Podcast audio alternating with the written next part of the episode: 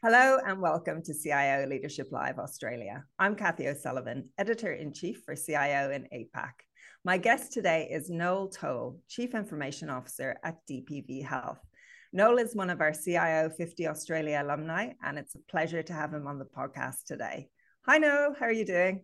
I'm doing good, Kathy. Thanks for having me uh, on this session. Appreciate it. Great. Great, great to chat to you again. Um, so, can, firstly, can you give us an overview of DPV Health and what you and your team look after there? Yep, sure can. So, DPV Health is a, a community health service in Victoria. So, uh, think of us in the northern suburbs of Melbourne. We provide across 20 sites, provide everything from medical, so GP services, nursing, through the whole range of allied health that have been, um, you know, things like podiatry, dietetics, physiotherapy, those sort of things. A whole range of public dental. We've got one of the biggest public dentals in the state uh, with four different practices for that. We also have disability, so both a, a day service and supported accommodation. We do a lot now in the mental health space as well. So it's a pretty diverse sort of platform we deal with. We support NDIS and home care packages as well as block funded. So it's quite a bit there. And what my team does, my directorate, um, my directorate's a bit diverse. So I've got a data team, an ICT operations team for my core ICT functions, and then um, what you call a CIO plus, I think is what they name me these days.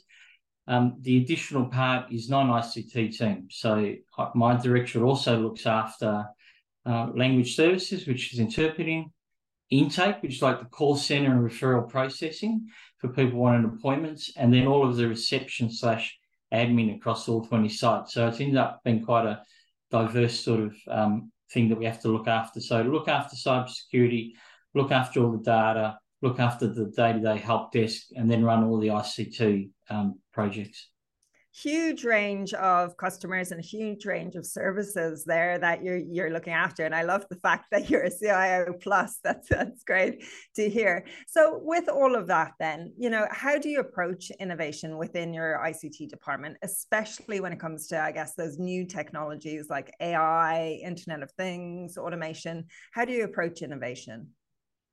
Well i must say one of the first things i did when i when i came into the role was I renamed this from the director from ICT and I called it Technology Solutions. And, and that's to set the culture and the thinking for the, both the business and for the ICT function.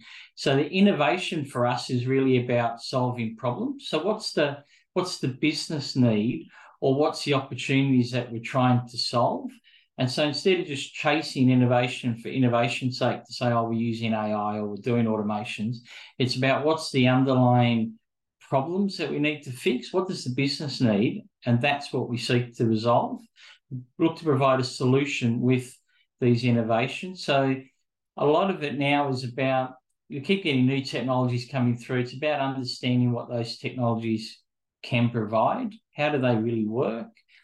And what's the potential unintended consequences of rolling that out? I think that's a really important thing before leaping is we're trying to understand what actually could happen that isn't what you want. It's not, not a good consequence. So we like to pilot things. Pilot's are a really good way for us to sort of try something out in a small way, see how that innovation works, learn, and then we can go redo it. If it's a good one, we can go and redo that on a bigger scale, but with all those learnings. So it's really about, you know, understanding the innovations properly ourselves, particularly AI. It's something we're putting a lot of work into at the moment and then preparing ourselves for that. So everything we do in a transformation sense is about preparing for the next set of innovations and making sure we've got a good foundation. And so if we innovate, we want to build on that one and just keep building. So it's solid all the time. And that's really the approach we've taken to um, innovations. Now, healthcare is a challenged sector, but when it comes to IT, what do you think are, I guess, some of the most significant challenges for IT leaders and how do you address them? I, I could be pretty certain that um, most senior ICT leaders in healthcare would say it's a lack of interoperability between our systems. So, like many health organizations, we've got siloed uh, medical records. So, clients will come to us for dental, they're in one system, they come for the GPs, are in another, Allied Health might be another, etc. There's a end up with a number of systems, and so even within an organisation, lots of healthcare organisations don't have a single view of the client. We see a client as a dental client or an allied health client, etc. We don't we don't get to see them as a whole client, so that holistic view of a of a client to treat them, and then that issue sort of compounded in healthcare in that we don't then have good sharing of that information with other health services. So the acute sector, being hospitals, doesn't have good visibility with community health and vice versa. So we're looking after the same clients, the same patients, but we don't have good visibility of that. So we really need data sharing capability. So we've been working pretty hard on this. We've just launched the CRM, and the CRM is to create that single client view. So we pull in the data from all the underlying medical record systems to create a single view. And in the first instance, we've done that as a digital front door to the organisation. So when you call up and you want an appointment, we will now know that you've already got an appointment booked for a GP on a Wednesday. So if we go to offer you an appointment for a podiatrist, of course, we'd like to match that. So we're creating on that digital front door perspective a single view of you as a client. Um, and then we can build that out over time to be across the, the clinical side as well. But the other bit we're doing is we're working with um, one of the uh, major hospitals in our area to actually develop a framework for data sharing because we really want to be able to to share that information with them so we can drive better health outcomes for clients and we'll do that by understanding the client's journey across pr- primary care which is community health and the acute sector so we've got a working group on that we're also advocating with the department of health to improve interoperability and there is things happening in that space generally i think one of our major issues is we're finally getting a health information exchange, which is great, but it's not going to deliver what we need for another four or five years. It's going to be a slow rollout. But in the meantime, we're working on doing these um, things with the uh, acute sector ourselves. And we're also really have been moving heavily to adopt health specific data sharing standards like FHIR. we already had HL7, but we're really pushing to get FHIR in where it's possible and where it makes sense. So that's in that whole that whole client view. And then every health organization, I think, has an issue with cybersecurity and privacy. Um, we know so, that so just on that, because you know it is it is absolutely you know fundamental. Obviously, pay, pay, sharing that data is great, but you know people want to know that this data is safe and secure, particularly after some of the recent breaches we, we've had here in Australia. So, what role does cybersecurity play in in healthcare IT, and and how do you ensure that you know security and privacy is is fundamental when it comes to patient data? Yes, absolutely. It's a really um, important thing for us, and we we we've noted that the World Economic Forum they listed healthcare as the third most targeted sector for cyber attacks in 2023. So we've we've been moving up the list, and I think during the pandemic there was a big increase in the number of attacks on health organisations, which is pretty sad given we were going through a pandemic. But clearly they found this to be a really good target. We have very valuable personally identifiable data. And one of the things that we're focused on is that um, you see different stats, but I know SailPoint said that 59% of healthcare breaches actually came from compromised credentials. And I think it's around 60 plus percent across the whole 63 or something for, for all sectors. So that means that that's really one of our big attack vectors now is they're coming in through those successful phishing attacks, getting people's credentials, and then coming into our system as one of us. So we traditionally used to trust our own staff, and now we can't do that anymore.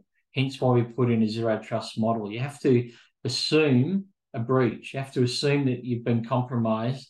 And therefore, those internal controls on what your users can do are even more important. It's almost like having a inside a risk perspective to say that every single user every day logged into your system could go and do something that will compromise the, the privacy of the, the information you store.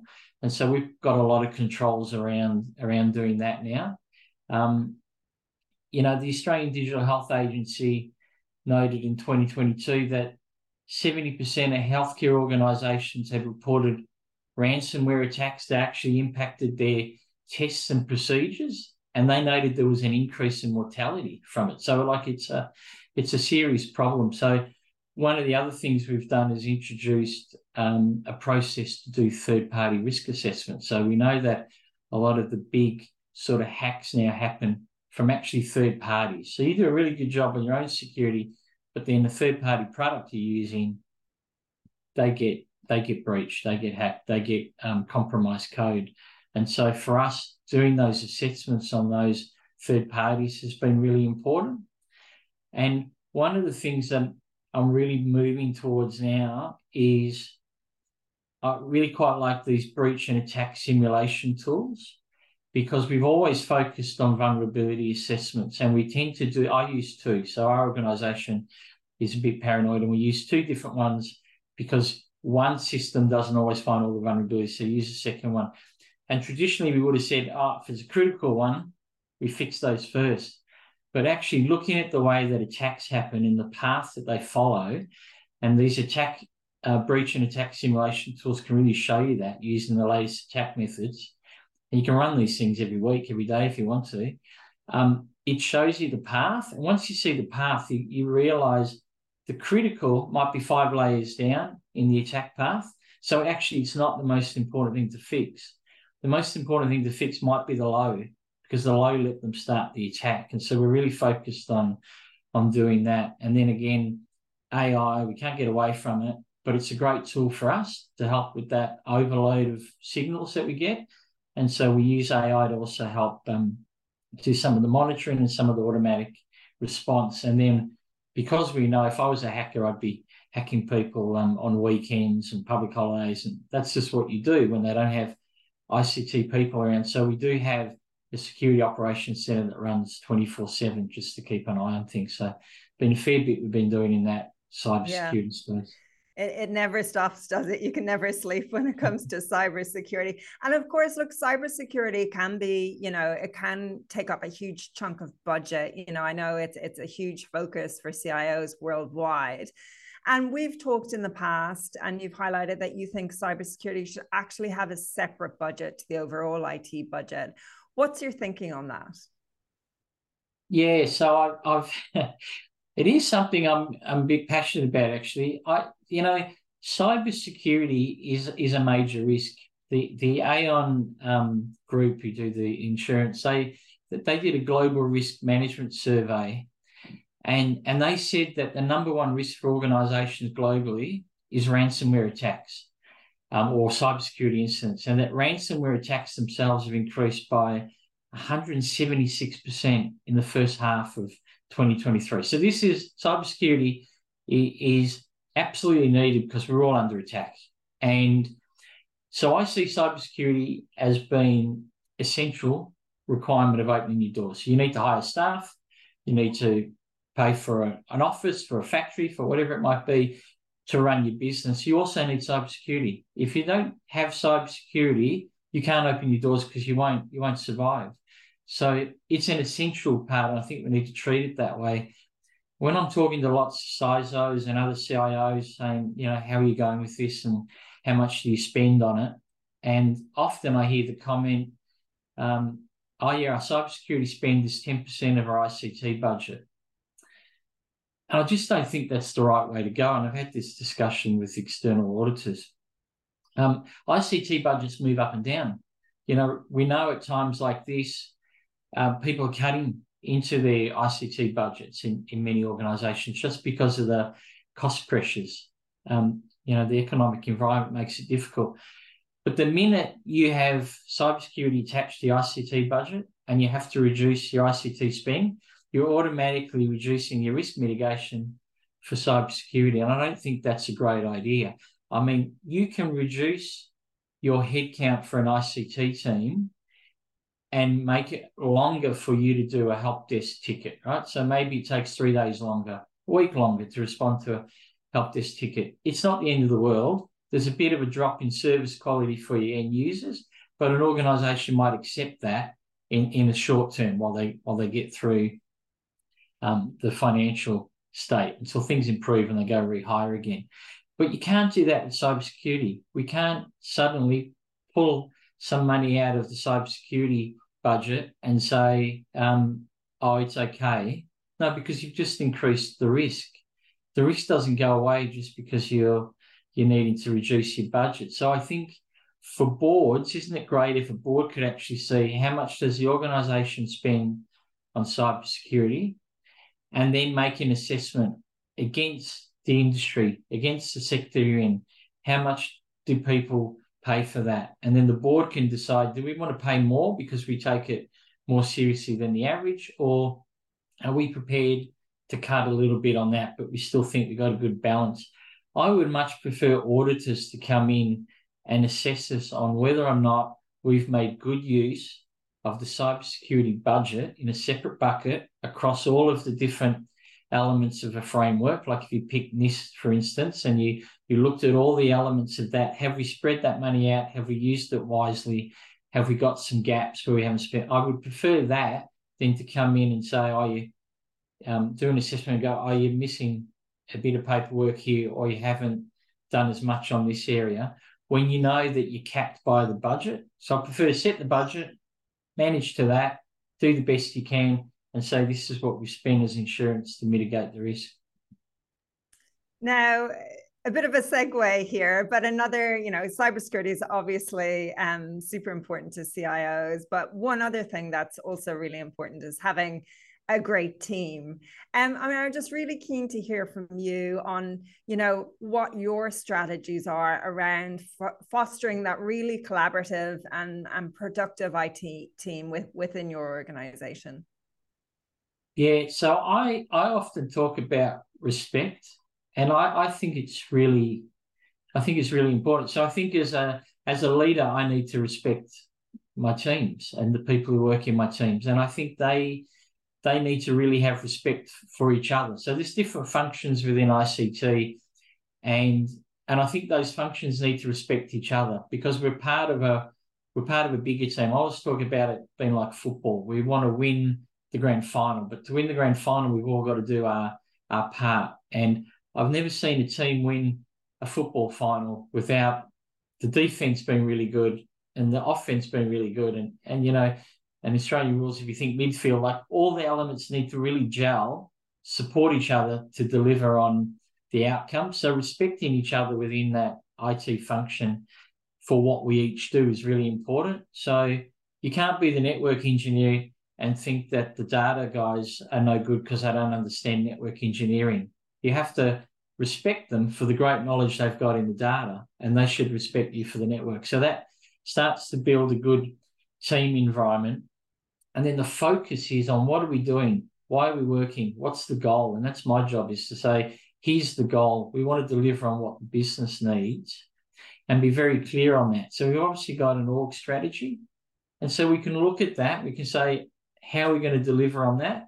And if I define that properly, the team knows where we're heading, and that's what we go for. And then the other part is again respect, but respect for the people that we're we're serving, the people we're providing the ICT service to. So we need to be careful that just because we're really good at ICT, um, that we don't forget that people are really good at podiatry or being a GP or being a dentist, etc. So if we can be respectful to them, then they will collaborate with us because if we don't make them feel silly because they don't know some IT acronym and they don't understand exactly how a network works, then so just um, just broadening that out then noel um i mean what kind of communication strategies do you use then when you're bridging that gap between you know technical it language what your network engineers are talking about or your security teams are talking about and the understanding of those non-technical stakeholders you know and again very diverse groups within your organization. So so what kind of com strategies do you put in place yeah it's a really um, interesting one isn't it so i think acronyms are the thing you know all different sort of professional groupings fall back on our acronyms and it is probably one of the worst we have so many um, and I'm terrible for it myself. I try to be really good and not use them, but we just naturally fall into it. So it's easy when I'm writing something because when we're writing it, we can try to put in brackets what the actual description is. So we can say the whole thing. So CGN, people go, What's your CGN? It's clinical grade network. So we can make it a bit simpler that way. I, I also find stories are quite good. So, like recently, I wanted to give um, people an example in the organisation of the risk of some of these scams that are now happening, um, where people are pretending to be the CEO and make you get gift cards or something. And rather than trying to talk about that in a technical way, I just put together a story. I actually had gone through with a, a scammer and, and copied the conversation. And then I showed that conversation and explained it a little bit in an email. And that story was a great way to explain what was happening without people needing to get bogged down in the technical elements of how we deal with these things. So stories are a good way and just talking generally. Like the more we talk to our end users around the problem from their perspective and tell them don't worry about the technical bits. Just talk to us about your problem. What are you trying to achieve? Don't worry about the technical. We'll work that out after. I think the more we have that kind of conversation the easier it is for people instead of talking about network. I mean that's really for us to talk about an ict land between ourselves they don't need to know that. They just need to know that we understand their problem.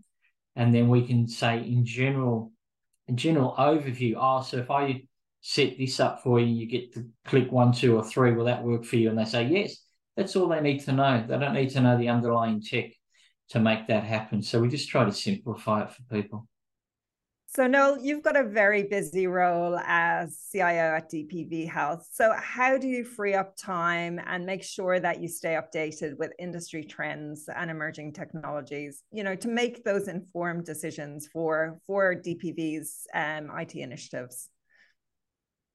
Yeah, there, look, there is a, a lot to keep up with. It's um, it's constantly changing. The pace is is very rapid, but I find LinkedIn is is really good. Um, I've really been broadening out my LinkedIn network and connecting with lots of really interesting people. And what you find from that is you get lots of really good posts, some really insightful posts. And you also get to see the trends because you see which sort of things are coming up all the time. Now, obviously, at the moment, there's a lot of um, generative AI coming up. And so it's useful to be able to see the varied points of view on that because there is different points of view. So that's a great way to do it. And then when you see those trends, then I can go off and I can look at other news sources. So I, I use um, a news aggregation tool and I select a whole lot of different IT um, sort of you know magazines and different sources of information. Then it aggregates that for me, and I can sort through those and see which ones are useful. And actually, it's an AI based one, so you can train it, and so it learns what you like to see. And so I find that's really useful. Watching YouTube videos, going to vendor events such as Microsoft Ignite. I love it. It's just overwhelming the amount of information I can get from that. I've been very blessed that I've been um, doing quite a few speaking engagements representing DPV Health. And in doing that, I'm getting to, to network with other great um, speakers and I'm getting to hear their thoughts and I'm learning from them and seeing the other presentations there. And they've been really good and really helpful. And I do also attend some of those um, different dinner events, different events or lunch events that people host where you get a, different people around a table and you really learn a lot from your peers. So for me, that's really important. And then based on what I'm hearing, I can go off and do my own sort of research. So that's sort of some of the ways that I, I keep up to date with what's the latest initiatives. And and more importantly, sometimes the latest idea on these on these new innovations and things that are coming through. Um, and sometimes people are really good at highlighting the risks or the things you need to consider. So it's a great way to do it. Yeah, definitely. Hearing from peers those uh, warts and all stories of what went well and what went wrong is uh, is always beneficial, isn't it? Oh, so then. So then Noel, um, you know, not a few, not long left in 2023. What's important to you as we head into 2024? Yeah, well, I could see it's going to be a very busy time. So for us, because we've just launched the CRM, we really need to keep building that out. And um, you know, the single client view that it presents, its ability to give us um, consistent processes that we can manage and then modify as we need to. So building that out and improving that and rolling that out through more parts of the business, that's a really that's a really important thing for us in the in the months ahead. Um, keeping an eye on generative AI and AI in, in general, I think that's really important because that is moving at such a rapid pace. And I think we all need to be on top of it. So we're really focused on that, watching what that's doing and preparing. We're doing a lot of preparation work to ensure that internally we're we're right to use it without the privacy concerns that, that can come out of it. So a lot of work going on that. Trialing AI with with some specific use cases. So we want to do that, just see how they go and get some learnings from that. And then we'll just continue to work with the um, the hospital, the acute health service that we've got the the data sharing working group with, so we can build that framework because I, I mentioned that earlier. That data sharing is really, really important for us to be able to deliver great outcomes for our clients in the longer term, particularly when you put machine learning, AI machine learning on top of the data. So really important for us to do that. And then just continue to work through with the Department of Health and others on advocating for the interoperability that we need. And I think there's some of the key things we're going to focus on the next few months. That and plus we'll ne- never drop cybersecurity. Can never drop that off, Louise. Absolutely. Certainly a, a, busy year ahead, no doubt. Noel Toal, Chief Information Officer at DPV Health, thank you for joining us on CIO Leadership Live today. Thanks, Kathy. Thank you very much.